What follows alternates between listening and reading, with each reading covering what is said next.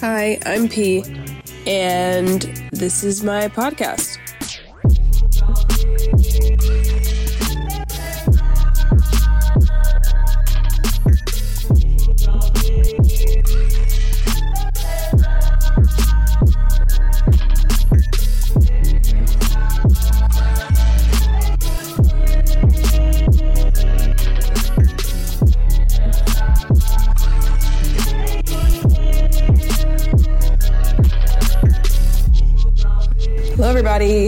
I'm back. So I had a period of like numbness and not carrying, not carrying, not caring about anything, which is totally fine for me. I, I don't know if that means something for other people. For some people, like numbness and not caring is like depression. But for me, it's literally just a part of my creative existence. I like have to just turn off everything emotionally, mentally, and spiritually for a second. Now I'm sort of back, but I feel like I've rearranged the things that I care about. Like I'm not super into making visual art at the moment. I don't know, I'm just kind of like I just want to enjoy existing for some time. And then we'll see if I want to like make art. But yeah, also by time this comes out, I will have announced on I think Instagram that I am teaching a I have to, so I have qualms the word teaching, but it's like a it's a weird thing in my brain that I feel weird about calling myself a teacher. Anyway, I'm teaching the framework around timeline jumping so that like shamans, coaches, fellow teachers, readers, people who want to help other people transform with simplicity and ease so that they can have access to the framework around timeline jumping. The actual process, the way that I do it, is never going to be done by like by anybody else because my energy is going through that portal. But I'm teaching like the bones of it so that you can take your energy and apply that to the bones and do it in your own way. Appeal to the people who you know are here for you. So that should be announced probably by time this comes out. But to get into the pod, we'll get into some questions. My energy's feeling way different. I actually feel like I like feel like doing the podcast right now. This feels exciting to me. So let's answer questions. All right, so first question. The feeling of tightness in your chest, anxiety, depression, heartbreak, what do you think is the best way to be more compassionate with that feeling? You might hear talking in the background because my partner just came home with breakfast and other things. And he might be arguing with Hawk in the background, which is fine. So, yeah, how to be more compassionate with feelings of like tightness in your chest or anxiety and depression and heartbreak. Hmm, compassionate with those feelings. I mean, the first thing that comes up for me is like if you had a friend who was going through those sensations that you loved a lot, how would you help them process that? For me, emotion is all about sitting with the emotion. I try not to make to like make myself feel better because it's honestly very annoying for me. I just let myself experience what's happening. And i'm like well yeah you're you're going through this thing that you're feeling. Like your feelings are valid your truth is valid your experience that you're having is is obviously true right now. We're just going to hang out here. If it lasts forever okay you're going to die eventually and then it'll stop but it probably won't last forever. So just letting myself you know hang out with them i, I feel like that's what i need to do to i guess to be more compa- quote unquote compassionate is just acceptance and then the next thing, explain my love slash or like love dash relationship with money. You spoke about it on another episode. I don't really understand it. And I got another question about money. They said, "What do you think about money?" I don't really have. Oh wait, no.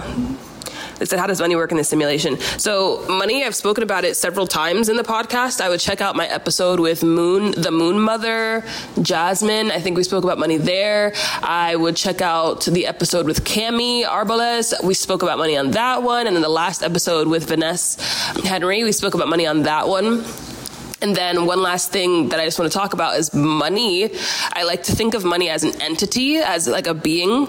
And it's like a neutral being, right? But it, it responds to us the way that we feel about money. If we feel like money is our supporter, our friend, our bestie, money's like, yeah, that's what I am. But if we're like, money sucks, it's evil, blah, blah, blah, that's like, it's like, yeah, that's what I am. so I just like to think of money as an entity that moves and responds to the way that I feel about it. I like to think of it as quite similar to myself also in that like I'm someone when someone's like really needy and they like need me and they're like please please my, I really get like annoyed. It, it gives it makes my skin crawl. Like I I, I don't know how to not be like that. I just don't enjoy that. And so I figured money probably feels the same way about people as I do, at least money in my reality. Doesn't mean the money is going to work the same way in your reality, but in my reality, money does not like neediness. It gets kind of like grossed out by that. And so, yeah, hopefully that answers those two questions. I got a submission that wasn't a question, but it's like a poem, so I'm just gonna read it. They said, OP, thank you for the magic sea mirror that you show me, crystalline and whole, beauty that lives inside of our hearts and sets us free. Thank you. I loved reading that. Okay, I'm a generator, and I've heard you talk about how generators need to stop doing things they don't enjoy. But how do I go about navigating the things I don't want to do, but are necessary, are still necessary to enable the ones I want to do? For example, chores, paperwork, making appointments. I get stuck in executive dysfunction and freeze. Okay, so the clue is in the fact that you said that there are things that are necessary, that are still necessary for you to enable what you want to do. And the reason I'm pointing out this, the fact that you said that they're still necessary is is so that this advice can apply to many people. If you believe that something is necessary, something has to get done in your reality, that thing has to get done. That's the first thing. First thing. Second thing, you might not have to be the one to do it. So if you believe that these things must get done in your reality, consider that maybe these things that you don't enjoy, someone else could possibly do them. That's that's the first thing I want you to consider. Right now, if it's not possible for someone to take over everything that you don't want to do, start like a little bit at a time. How can you delegate some of the things that you need done little by little and allow the possibility that it, it can be delegated? Little by little. Even just letting yourself know, like, hey, maybe I actually don't have to always be the one doing these things that I don't enjoy. And maybe it might not happen immediately that you're the one who, or that, it might not happen immediately that you are able to delegate these things, but being open to the possibility that one day someone else could do them is extremely helpful. I do this for myself. I try to delegate pretty much everything that I don't enjoy. Right now, the thing that I want to delegate that I am not able to delegate at the current moment. Also, sorry, there's going to be a lot of noise in the background for a second. But the thing that I want to delegate that I am not able to currently delegate is walking my dog. I do not enjoy walking the dog. I hate it. I find it very unenjoyable. And so, I have allowed myself to willingly believe that the next place that I move in a current in a few in a few uh, months or so, I'm to have a backyard to just let my dog run free in. That's how my family used to handle dogs. They would just let the dog hang out in the backyard. So I'm creating a reality where I live somewhere where that's possible. And so just letting yourself know that like a possibility where you get to free up space is available to you starts that movement. And it, and it gives you a bit more it feels like a, like a little less pressure on your on your sacral. The next question Under the theory that we're all intuitive beings, from your experience as an HD reader, is our clair, like as in clairaudience or clairsentience or so on, tied to our super sense, which is your sense in human design on your chart? Just either taste, smell, inner vision, outer vision, etc. And it can, it could be. I feel like there's a lot of pointers or a lot of places where you can find clair gifts or intuitive gifts in your chart. Even within the spleen itself, there's multiple clairs in there. And also, like in the Ajna, there's some clairs in there, and there's there's a lot of gifts in a lot of places in your chart. But super sense is great because super sense is your strongest sense. That's that's going to be the place where you have a lot of access to understanding this reality. Next question. I love this. I love this question.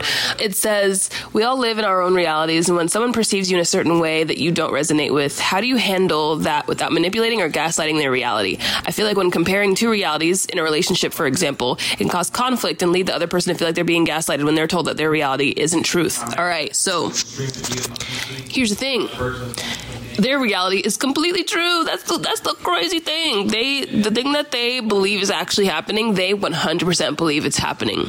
And it's not your job to tell someone that their reality is not true unless they're open to hearing you and open to morphing or or m- manipulating because we need to try to take the negative connotation out of the word manipulating. If they're open to having their reality manipulated by your perception, then d- dissolving their experience of their reality is is a possibility. But if not, that is their reality, and it's not our job to try to convince someone who's perceiving us as something or having or perceiving an experience as something in another way. What we can do, especially as people who have, who have, awareness of the fact that multiple realities exist, we can accept their reality with with love and with like true acceptance, true like observation of their truth and be willing to see reality not completely through their eyes, but see reality as clearly as we can with neutrality. And then from that place res- present your reality as a complete truth and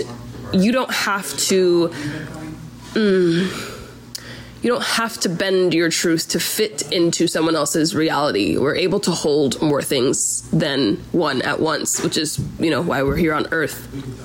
And so I feel like the conflict comes in the denying of someone else's truth. And I just I feel like like who are we to deny anybody else's truth unless they're ready for it to be denied, unless they're ready for it to switch and and you know, move around and all that jazz. So like with conflict with my partner for instance, for sometimes for a second I'll, I'll think oh, not for a second maybe even like a couple minutes I'll be like I don't know if I believe in like what you're saying or like your your experience.